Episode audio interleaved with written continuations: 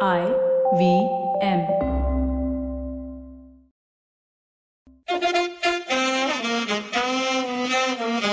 Left arm not so orthodox. Cricket is not on. There's no live cricket. But thanks to YouTube, we've got lots of cricket we can watch. And we've got one of the great YouTubers of our lifetime, a man who owns 10% equity in YouTube, the one and only Puneet Panya. Puneet, how are you doing? Not too bad. I can't say I've been worse because I haven't, but we are managing so far. And what are you doing about sports? What are you doing about cricket? How are you coping? Most people are sick. There's vomiting, there's loose motions, there's diarrhea. Only to do with cricket.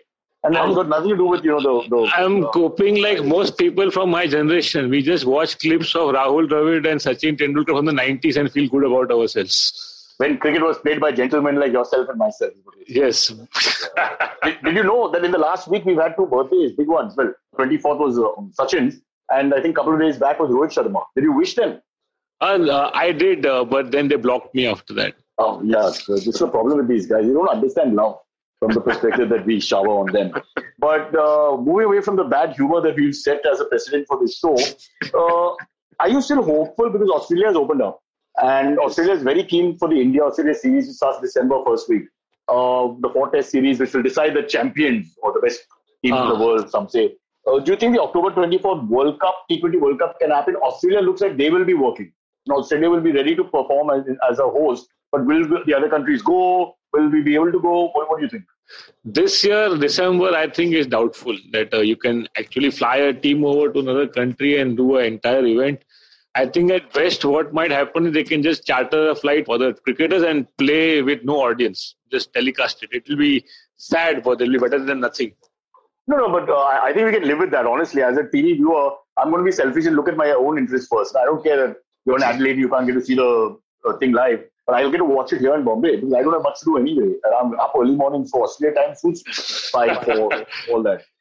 So, my only question here is, because I'm hearing rumours now, that all the Western countries are looking at ways to sort of regain their... Don't forget the economics involved in all this. Absolutely. Except for Wimbledon, who had that thing out. Insurance. Pandemic insurance. Everybody else is just losing money, boss. And there's a lot of money. Look at the vendors involved. The kind of money that everybody is losing collectively is huge. IPL, huge losses. The World Cup, T20 World Cup in Australia, huge losses. Olympics, huge losses. Even though they moved by a year.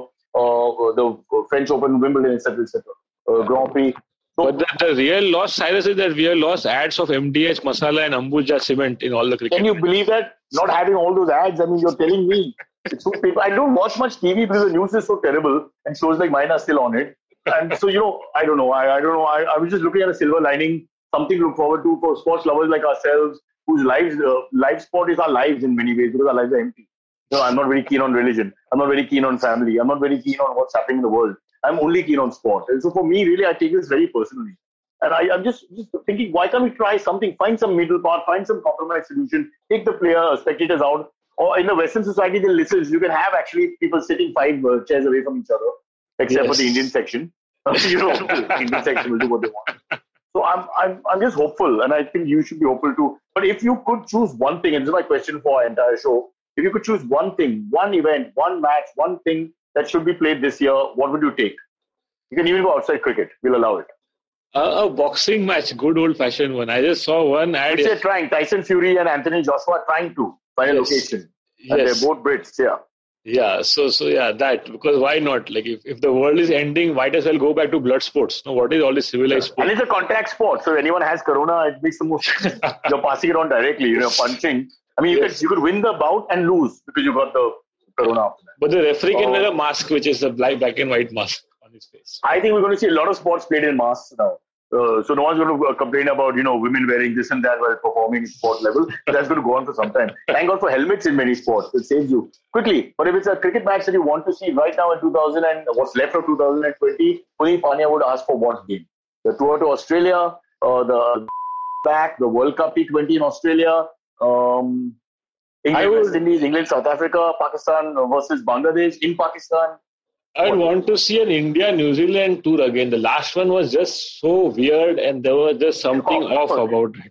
What you're thinking is I hope the virus had hit us a little earlier so we didn't have to tour New Zealand. That was a bit sad. Yeah, ended on a bad note. Yeah. All right, speaking of bad note, I think that we should end on this note as well. Thank you, Puneet, for joining us and I hope we can hear more from you as a fellow sports lover suffering my heart goes out to you, and I just hope and pray that people around the world do the right thing. Forget about normal society. First, put sports out. The school is and all can follow later. Right? Yes. Thank you, sir. Yes. Thank you. Bye-bye. Bye-bye.